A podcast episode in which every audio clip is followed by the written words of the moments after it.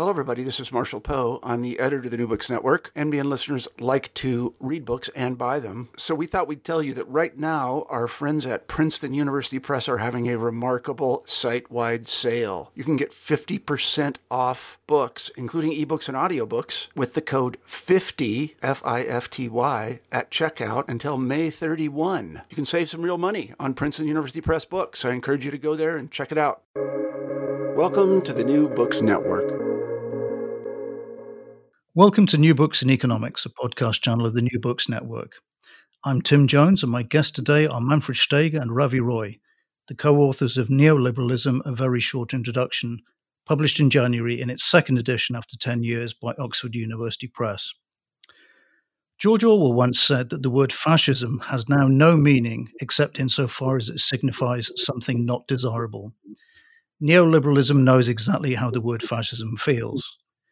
As Professor Steger and Roy point out in their book, the term was first claimed by a group of liberal German economists in the 1930s to stress the importance of the state in ensuring efficient competition. But since Milton Friedman adopted the label in 1951, and governments of right and left conducted broadly aligned economic policies from the mid 1980s onwards, the word neoliberalism has become more of an insult than a pro- precise description. What's new is that neoliberalism and globalization, which have been hated at least by parts of the left since the 1990s, have now also become swear words on the nationalist right. Not only, but mostly, but, but, but most notably by supporters of former US President Donald Trump. In fact, the recent experience of economic nationalism in government in the US, the UK, Italy, and Hungary has prompted calls for the N word to be reclaimed. In a 2016 essay titled I'm a neoliberal, maybe you are too. Irish economist Sam Bowman wrote, I suggest we follow the suffragettes and wear this label with pride. But what does this label actually mean? Thankfully, we now have this well timed, very short introduction to explain. Manfred Steger is professor of sociology at the University of Hawaii at Manoa, and Ravi Roy is associate professor of political science at the Southern Utah University. Manfred and Ravi, welcome both to the podcast. Thanks for having us on the show, Tim. Before we get into before we get into um, neoliberalism itself, I, I'm curious about the origins of the book. How does it how does it work with these very short introductions? Did, did the publisher come to you before 2010? Did you pitch the idea to them? Who suggested the new edition and why? And and finally, what did you change in the second edition? Because I've only read the second one, I haven't read the first. Well, I think uh, this is Manfred Steger. Again, thank you very much, Tim, for having us on your show. Uh, these are great questions, and uh, I'm going to answer perhaps uh, you know half of it, and then uh, switch over to Ravi, uh, because it was really Ravi who's been the driving force behind the neoliberalism volume. I had previously published a, a, volume in the very short introduction series that Oxford is putting out on globalization and uh, it's been uh, actually a bestseller. So they've been very interested in uh, getting me to write something else. And neoliberalism, as you pointed out in your introduction, is very much related uh, to globalization. But I'm not as much of a political economist as I am a social theorist. So I understood that I had to team up with somebody who had more expertise in this area. And fortunately, uh, my colleague and good friend, Ravi Roy, uh, was willing uh, to do that back in 2009 when we wrote the first edition, uh, and that was published in 2010. And uh, it sold well, and the publisher again uh, approached us uh, now 10 years later and asked us to do a second edition. Ravi, you want to take it from here? Well, um, Manfred is being modest. His expertise in ideology made him quite the expert in neoliberalism, and it's something that he had been published well, and it's something uh, uh, that he is uh, well connected with through his uh, conceptualization of market globalism. And um, and I knew this, and uh, we became close friends uh, very quickly. And he gave me a signed copy of his globalization VSI book. And um, when I saw that, and there was actually some discussion of neoliberalism in that, and I thought, wow, this would be uh, awesome. Uh, I think very short introduction. So I I called up Manfred, and Manfred, I'll never forget this. I I, I pitched the idea uh, to you, and you said you said Ravi, uh, that's the best idea you've had. Uh, all your ideas are good, but I think that's the best one. and so uh, from there, uh, Manfred was, uh, as he says, uh, already had uh, a very strong relationship with OUP and specifically the Very Short Introduction series, which is occupies a very special place at Oxford University Press. And Manfred was their star with the globalization title. So uh, I wasn't there for the meeting between him and the executive uh, acquisitions editor, but I would imagine uh, that went uh, very well because next thing I know, we had a contract. So you, I mean, you wrote the first one immediately after the great financial crisis. I presume that was the catalyst for it. Is am I right?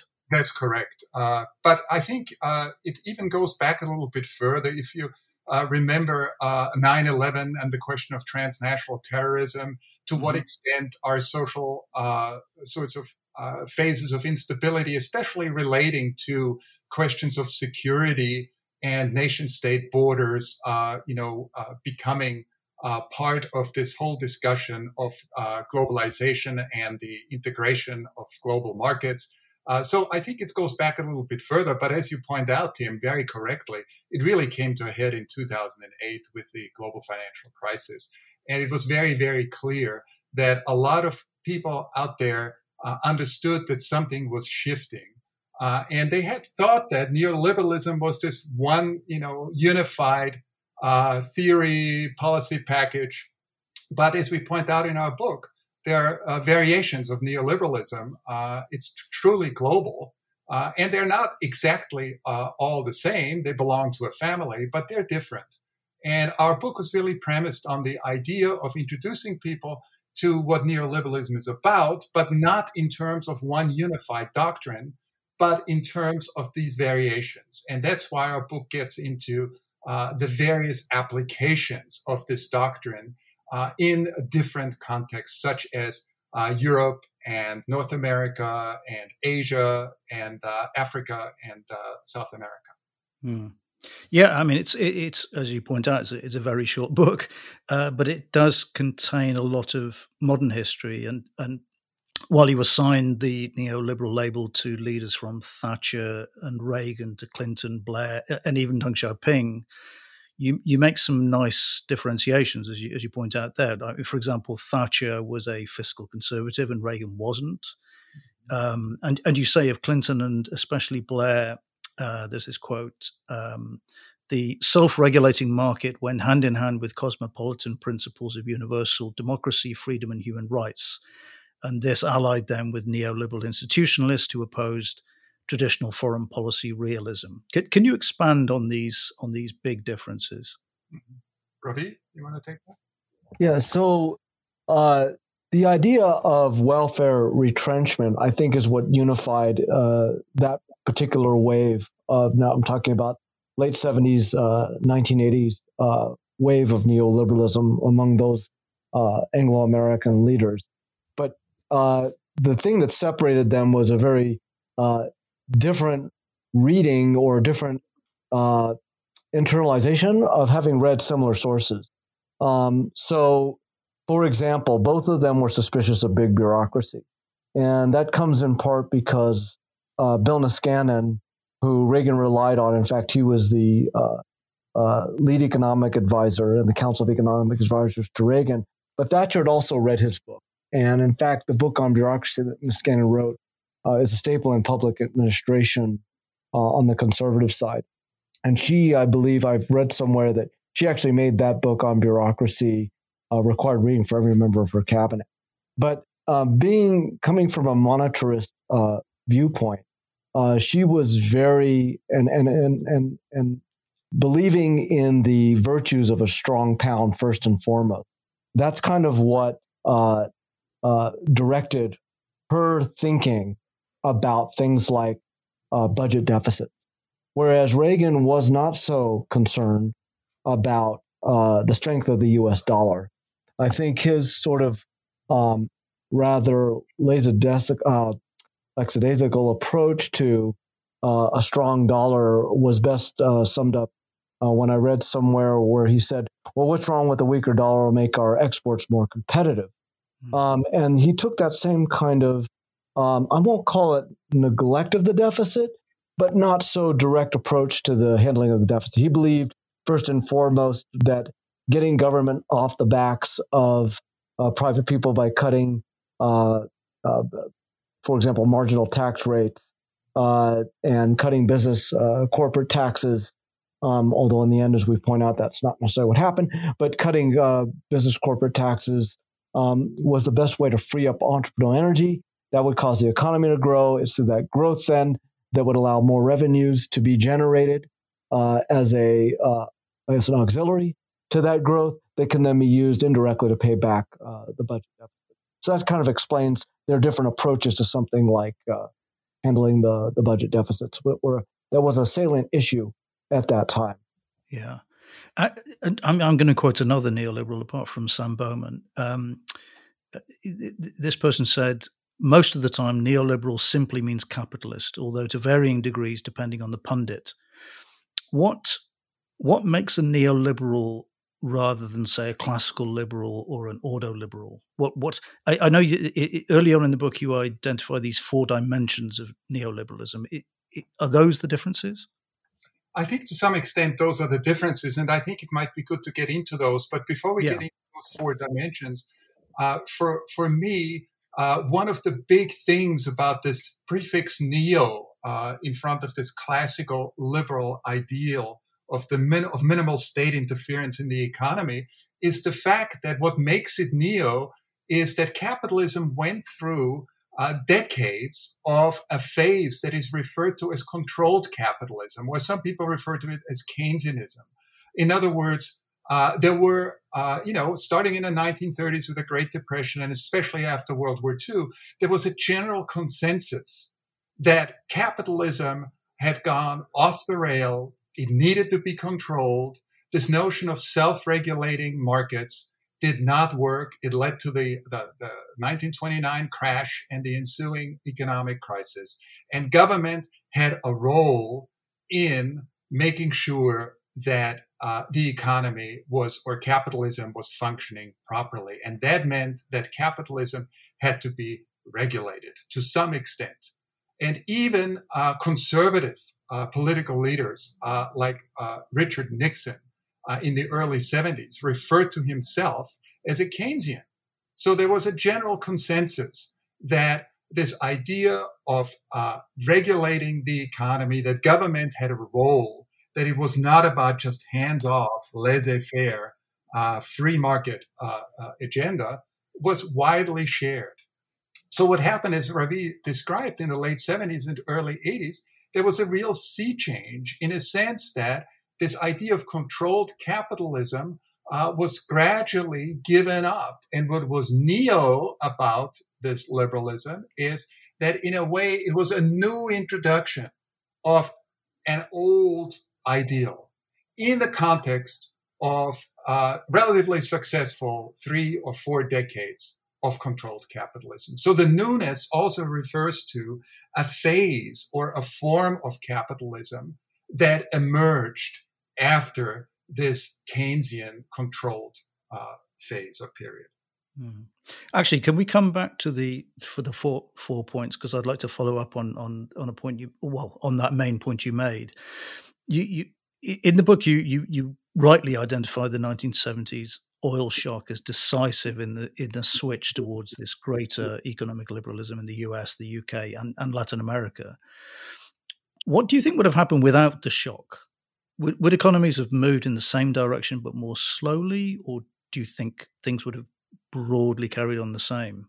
No, I think I think that it, it, it would have moved in the direction of neoliberalism. It may have taken a little bit more time, but uh, as we all know, uh, energy is at the very core of capitalism, right? I mean, you can't run capitalism uh, without uh, uh, uh energy and energy policy. And, and, and obviously, the 19th century was the, the century of coal, and the 20th century is the century of, of petroleum. And if uh, petroleum prices literally overnight, as it happened in the 1970s, quadruple uh, in 73, and then again double, more than double in 79. So we're really talking about two oil shocks. This means that, uh, you know, capitalism in a way has to move into uh, a different phase that can accommodate uh, what is happening here. So in, in that sense, uh, I think that these oil shocks were really catalysts that uh, you could call them great accelerators. Uh, but I think it would have moved uh, anyway because there were other signs that Keynesianism controlled capitalism was running into problems. And uh, just to, to generalize all of these problems and put them in one basket, it would be that the, the profits of, of corporate capitalism, in other words, the profit of, of the big sharks of capitalism, of the big companies, uh, and even small companies, were shrinking. And every time profits shrink, capitalism has to sort of reinvent itself, has to generate a new phase to return uh, capitalism to profitability. So the shrinking uh, profit base uh, was there and would have anyway, I think, led to this sort of restructuring of capitalism away from controlled capitalism and toward this neoliberal phase. Hmm. So, uh, yeah, c- can we come back to the four dimensions? Because I think it, it, it's very useful to try and really narrow down what neoliberalism is compared to these other types of liberalism. Could you take us through these uh, sure, sure, dimensions? Absolutely. Uh, let's just think of let's just think of neoliberalism as you know something like a jewel or a diamond right? Uh, which means that you can actually turn it around, and uh, depending on uh, the angle and the light that's being reflected, it might give you slightly different colors and slightly different uh, uh, uh optical uh, sensations, but it's still the same jewel. So uh, I'm arguing that there, or and I are arguing that there are four dimensions or four faces, four facets of neoliberalism. The first one is that it's, that it's an ideology. And what are ideologies? Ideologies are uh, shared, widely shared ideas and beliefs that are accepted as truth by certain groups in society, right? So they really serve as these, these conceptual maps or mental models, as Ravi points out in his work, uh, that help guide people through, uh, you know, what is a complexity of our political and social worlds.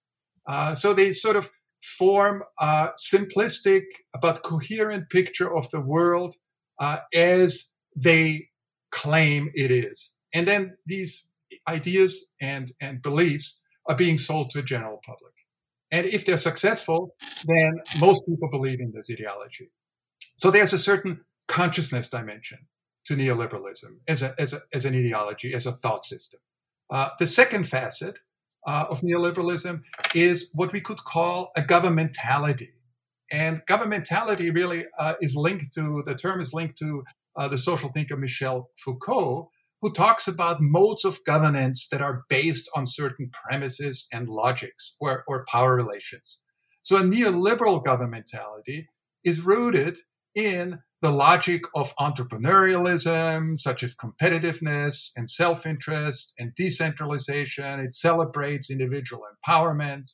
Uh, it celebrates this notion that uh, a self regulating free market should be the model for all proper government. So it's no longer a question of government pursuing the public good, and that may be expensive. It may not generate profit, but since it's a public good, we might as well pay for it. It's the idea that government should run like a company and it should be efficient like an economic enterprise, and ultimately it should generate profits. So there's this sense that government and uh, businesses are really run by the same governmentality, by the same logic uh, of market oriented uh, behavior. The third uh, phase is, uh, and we talked, I think, a little bit about that already. Uh, neoliberalism is also a concrete set of public policies. And Ravi and I talk about the DLP formula. D stands for deregulation of the economy. L stands for liberalization, mostly liberalization of trade and industry. And P stands for privatization of state owned enterprises. Uh, so, in other words, this DLP formula is something that most neoliberals, uh, neoliberal governments have pursued. They want to deregulate the economy, they want to have free trade, and they want to push for uh, privatization of previously state-owned enterprises. We saw that, for example, in the UK uh, very much under Thatcher, and that's of course linked to uh, the idea that we should reduce uh, the power of unions.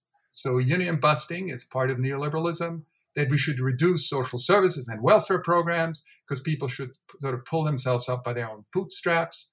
Uh, we should uh, uh, have massive tax cuts, especially as Ravi pointed out for businesses and high income earners. So this uh, whole idea of public policies that are driving, in a way, uh, what you could call uh, a sort of a government off the back of industry attitude.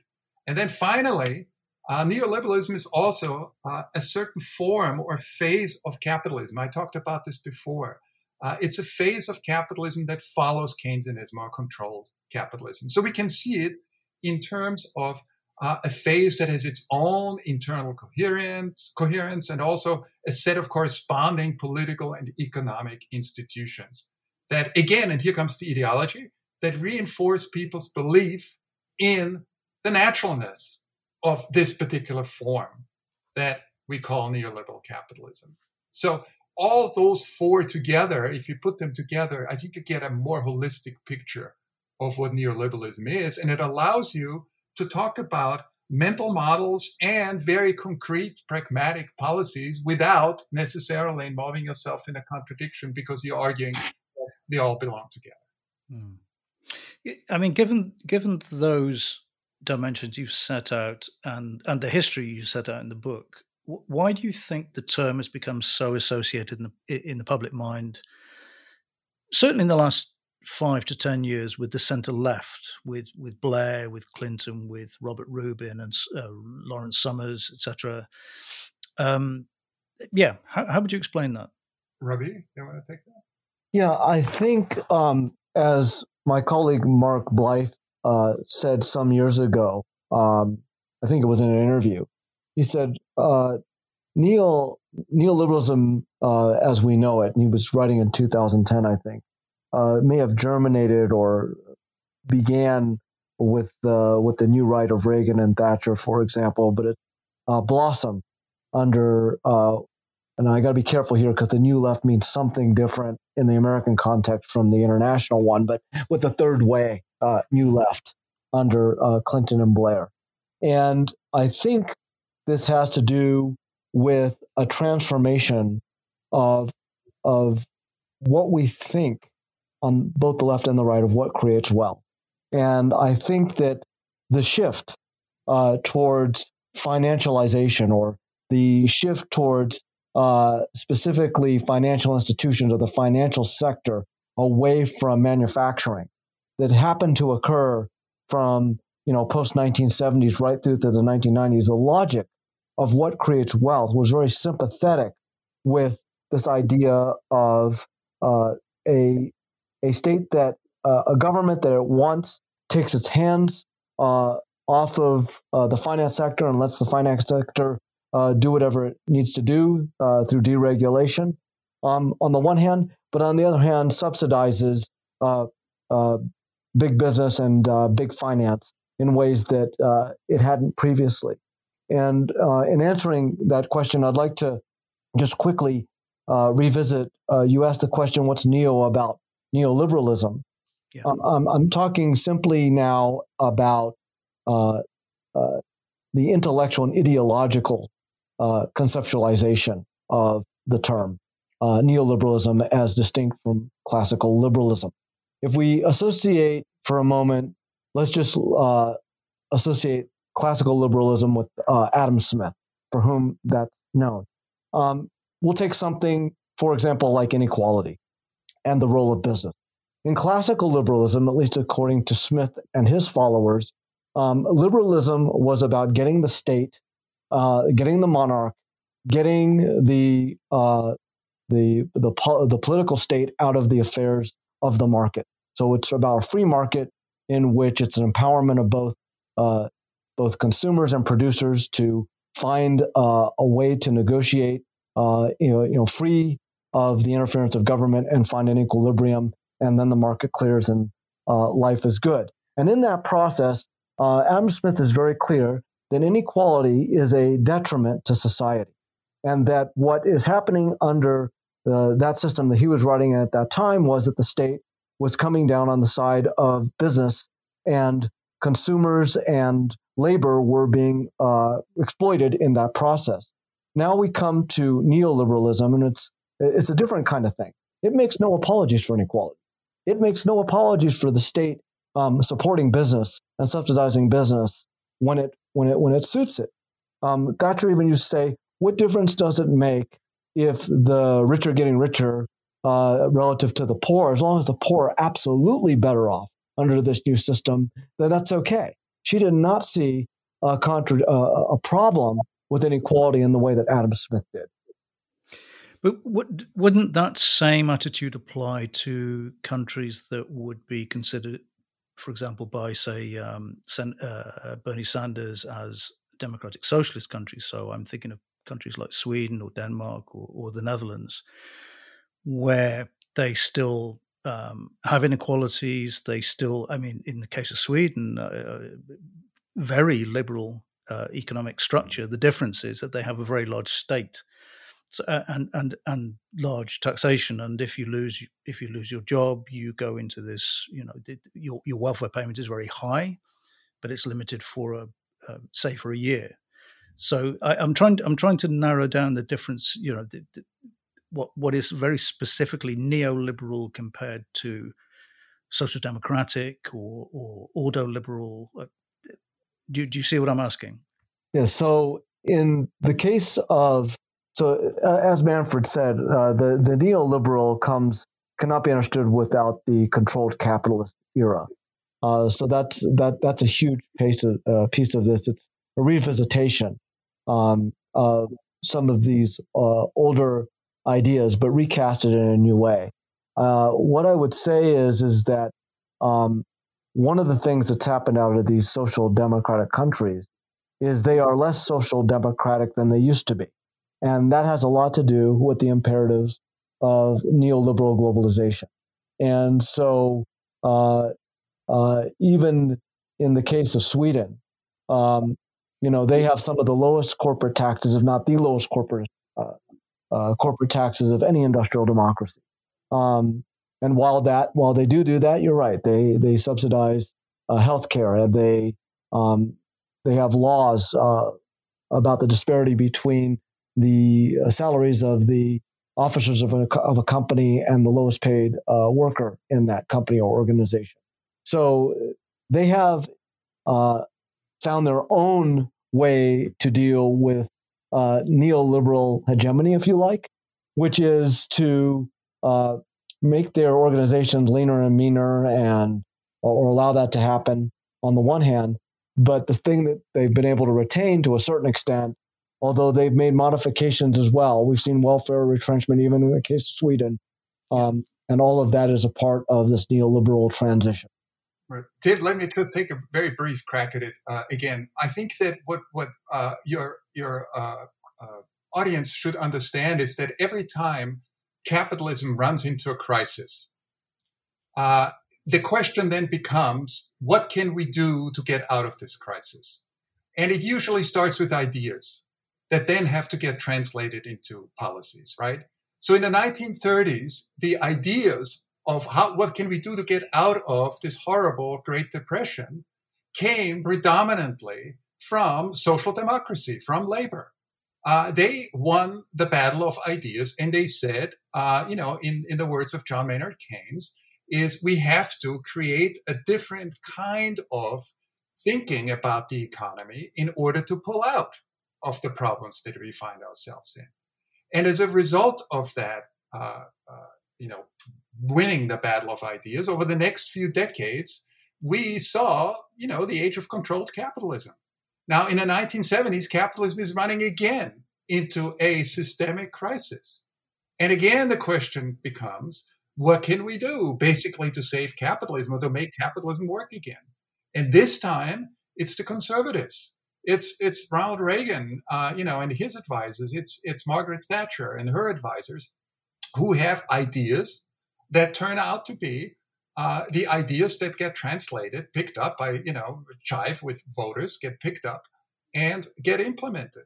And I think what we're seeing now, and this might move us into this sort of last phase of, of, of neoliberalism, which is, you know, the last 10 years since the, the global financial crisis, is that these ideas are no longer salvageable in their totality. Some of them have survived, others have really run aground this cliff of the 2008 global financial crisis that then led to what you know you could call the explosion of national populism and populist politics uh, around the world. So the, the core here is what's really new about uh, liberalism is sort of a reinvention of uh, how capitalist and the capitalist economy can work based on old principles, uh, classical liberal principles that we don't fully take over, that we have to twist and turn, but we can find inspiration from those ideas. Yeah, it's, it's I, am struck by what you said about the, the explosion of, uh, of populism uh, globally. I, I, think some people are, some surprising people are, are, taking the experience of the last five years as as a sort of object lesson in in what they think they may have given up, and you're seeing some people actually turning towards what what you would describe as neoliberalism as as a golden age. Do you, I presume you think that's a mistake? Yeah, I, I, I do think that's a mistake. And I think that in, in many ways, it's a little bit like, uh, you know, the old adage that you can't step into the same river uh, a second time. Uh, and I think it's the same thing here. There's a certain kind of, uh, of a logic that uh, calls out for, uh, and I think it makes a lot of sense, calls out for new ideas, calls out for new policy applications. And I don't think, you know, you can just go back and say, well, you know, let's resurrect neoliberalism with a more human face, and that's going to uh, ultimately defeat these new forms uh, of uh, populism, of nationalism that we're seeing in the world. I don't think that that's the way it's going to work. At the same time, I think some, as we see, some ideas of neoliberalism so powerful and apparently still workable that even national populists uh, like uh, Donald Trump or or Jair Bolsonaro uh, or Viktor Orban, you know, have have picked them up and carried them forward in spite of their nationalism and and and uh, uh, anti-immigrationism. So uh, you know that's that's a that's an important development, I think. Yeah, I mean, in this respect, I was I was very struck at how critical you were of um, the Barack Obama administration. Um, mm-hmm. I mean, you say he mm. turned a blind eye to monopolistic practices by big tech and, and financial services, and even the healthcare plan was designed in the interest of insurance companies. But uh, I was most interested in this idea that he represented, or you know, he was the figurehead of a third wave of neo neoliberalism, where quote human agency and decisional authority is increasingly subordinated to big data driven algorithms. Mm. That's very interesting. Can you expand on that? Ravi? Yeah, I think in the case of Barack Obama, he was kind of a victim of his time. These things were already in the mix. And as, uh, as Manfred and I were talking earlier uh, with one another, uh, Barack Obama did not have a clear policy agenda he had a he had a leadership agenda, but he didn't have a policy agenda, and and and he deserves uh, some uh, uh, a break because he was inheriting uh, a, a, political economy at a time that was going through many things, not just the financial crisis, but the underlying current that supported it. It was uh, you know this uh, you know this other great revolution in human uh, invention and productivity, which was, you know, the, the new tech economy. And it had largely evolved, you know, through startup minded mentality. There wasn't any strategic, I think, vision for how that unfolded. And I think it all uh, happened to come to uh, uh, fruition at a time when uh, the financialization processes, which again were driven by these uh, these high tech, uh, financially engineered models, um, were beginning to expose their weaknesses. So he had all these things uh, upon him when he came into office. So I just think that uh, he did he wasn't uh, prepared. I don't think he had the uh, technical expertise at his disposal or the uh, or the anticipation that all these things would happen. So I think he was more reacting to uh, these forces, these overwhelming forces that were just a point that all culminated at a particular time in history. Um, and uh, I don't think it's uh, any secret that what he ultimately ended up settling for in the case of healthcare was something that Congress would be willing to pass and put on his desk. And so that's exactly what he did. And um, there's all kinds of stories of uh, and speculations over uh, you know why that was. We don't uh, really touch on that, but this is the, this is the result. It largely was driven by the insurance companies. It's no accident that it looked uh, his health care plan that he ended up signing looks very much like the one, the pro business one that came out of the state of Massachusetts. Yeah, if uh, I can jump in uh, at this point, yeah. I, think, I think Ravi makes good points, but I would be a little bit tougher uh, on Obama and also uh, point out that he was a, a, a, you know Democratic Leadership Council president. In other words, uh, he believed in basically the same uh, neoliberal third way approach that Bill Clinton believed in. And if you if you look at what he surrounded himself with, you know Timothy Geithner, for example, uh, as his uh, first uh, Secretary of the Treasury. Uh, these are all people who are linked to the roaring 90s and this kind of third way neoliberalism. And when he had an opportunity to actually reshape uh, uh, capitalism in, in a perhaps more controlled way, in other words, to reimpose some controls on capitalism, he absolutely did not want to do that.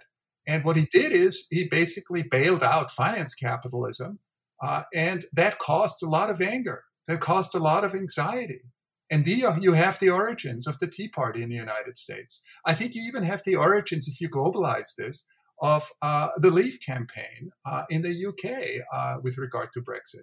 Uh, this anger and resentment, this politics of anger and resentment, really emerged when people realized that instead of providing massive help to people who had lost their house, who could not pay their mortgages, who had lost jobs. Most of the money, most of the bailout money went to the finance industry. That's when Obama put his cards on the table, his economic cards on the table. And it was clear that he was with uh, industry, that he was with corporate capitalism. And I think that the right at that point shifted tremendously. And we're still living through that phase because what happened is that from a party, a conservative party, that was oriented towards big capital, uh, the the Conservative Party shifted towards the working class, particularly the white working class, and it was Donald Trump who exploited that to the max, and that's still the kind of uh, uh, ideological landscape that we're inhabiting now. Uh, a, a reconstructed, a reconfigured conservatism away from this, uh, you know, corporatism and towards, uh, especially rhetorically, towards uh, a white working class. At the same time, of course, it is pushing other people who were traditionally, say, Republican or Conservative Party voters uh, in the opposite direction, in, in, in, the direction of, of, in inverted commas, sort of uh, uh, the neoliberal golden age. Yeah, can I can I ask you uh, to follow up on the on the third wave? I, mean, this is inevitable because it is a very short book. Um, so I, this is not this is not to uh, this is not to complain, but I'm just interested where you say that the third wave of neoliberalism is this period where human agency and decisional authority is increasingly subordinated to big data driven algorithms. You clearly have a sort of vision of the of a potential neoliberal future. Could you could you try and outline that? Yeah. Uh, so what I would say is what we are what we are looking at, and this is where globalization comes in. I think uh, uh, in, in, a massive way, uh, because we have to understand, of course, and this is the point we're making in the book, that neoliberalism is a global phenomenon, right?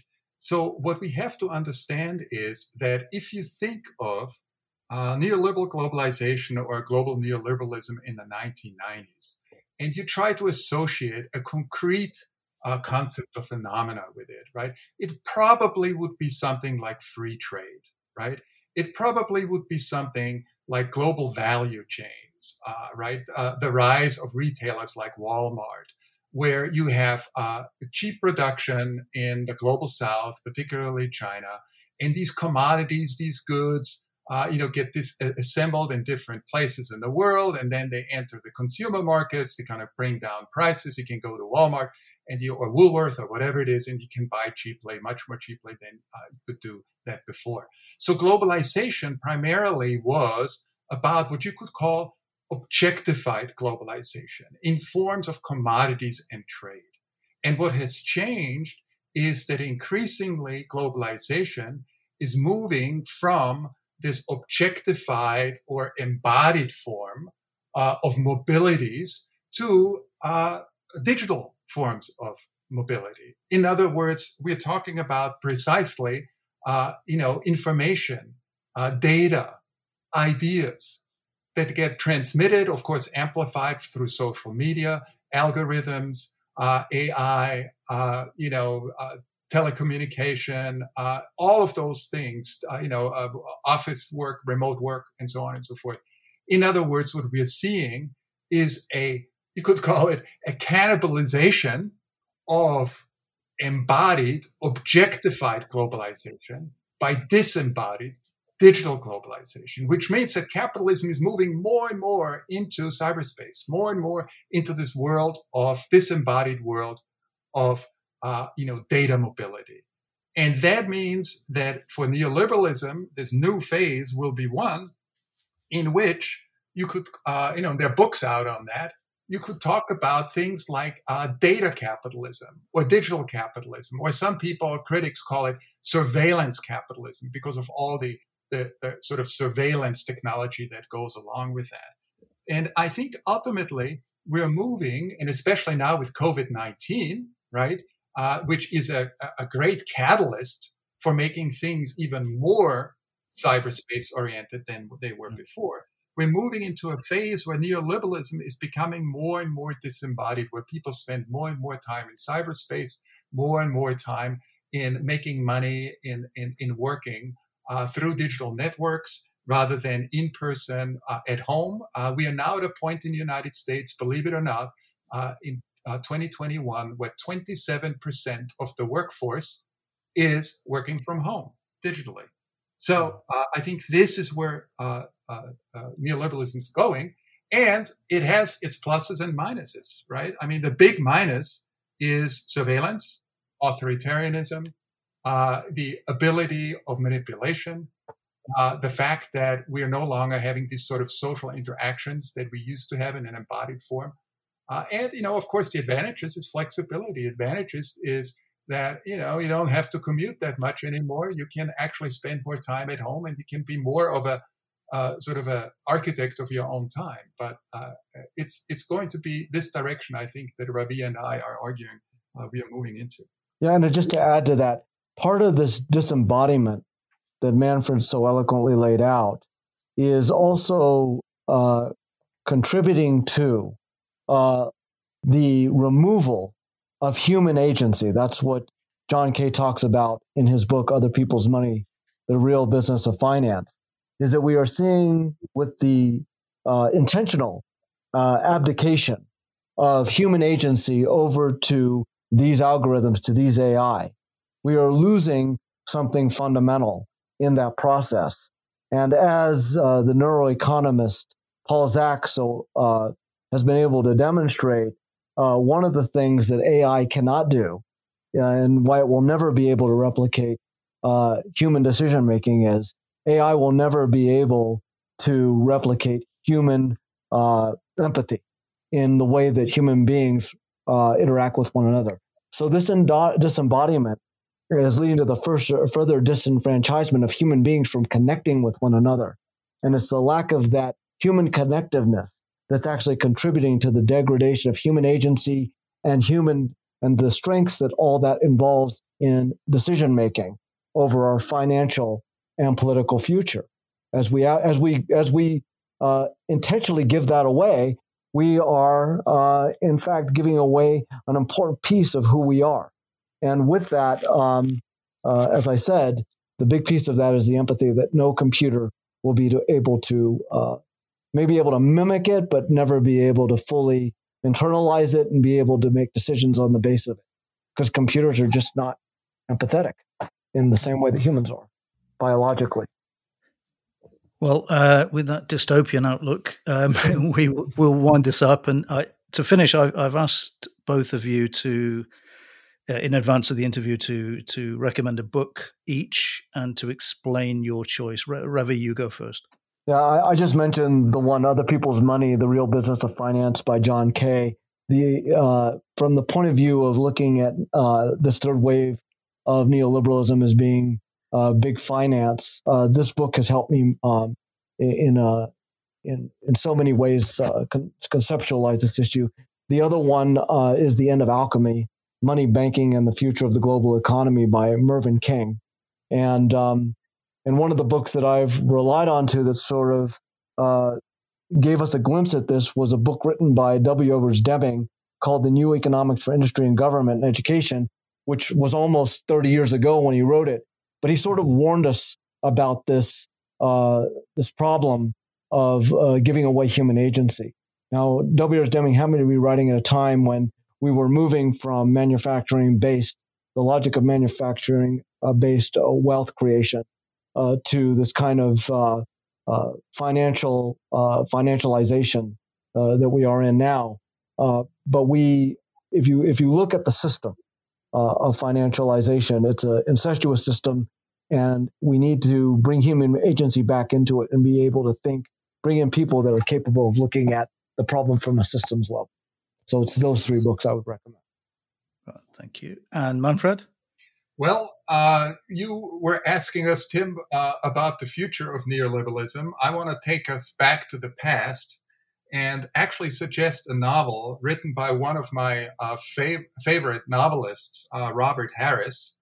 Uh, and it's called Imperium. Uh, and it's about the late Roman Republic. And it's yeah, actually the first book uh, in a trilogy that really lays out the life of Cicero, or it's built around uh, Cicero's life. And what I really love about it, aside from the fact that he's such a terrific writer and such an uh, you know an enjoyable and and, and fascinating uh, style, what I really like about it is uh, it shows how many of the problems that we think uh, are really the problems of our time, of the contemporary age, whether it's finance, whether it's government, uh, whether it's even human relations and, and human agency actually are problems that have been around for a very, very long time. And he lays this, this out very convincingly in this trilogy. And uh, I think uh, offers us uh, a wonderful framework for understanding our time. Uh, it's not necessarily as unique as we think it is, and th- that means we can really learn from the past. And that, for me, you know, I'm a big, big uh, uh, history buff and I love historical novels, I think that's one of the real uh, great ways of, of thinking about the future through uh, the help or uh, bringing in the past. Okay. Well, today I have been talking to Manfred Steger and Ravi Roy about their Neoliberalism, a very short introduction, published in 2021 by Oxford University Press. Uh, Ravi and Manfred, thank you both very much for coming on. Thank you, Tim. Much appreciated. Thank you, Tim. This was great.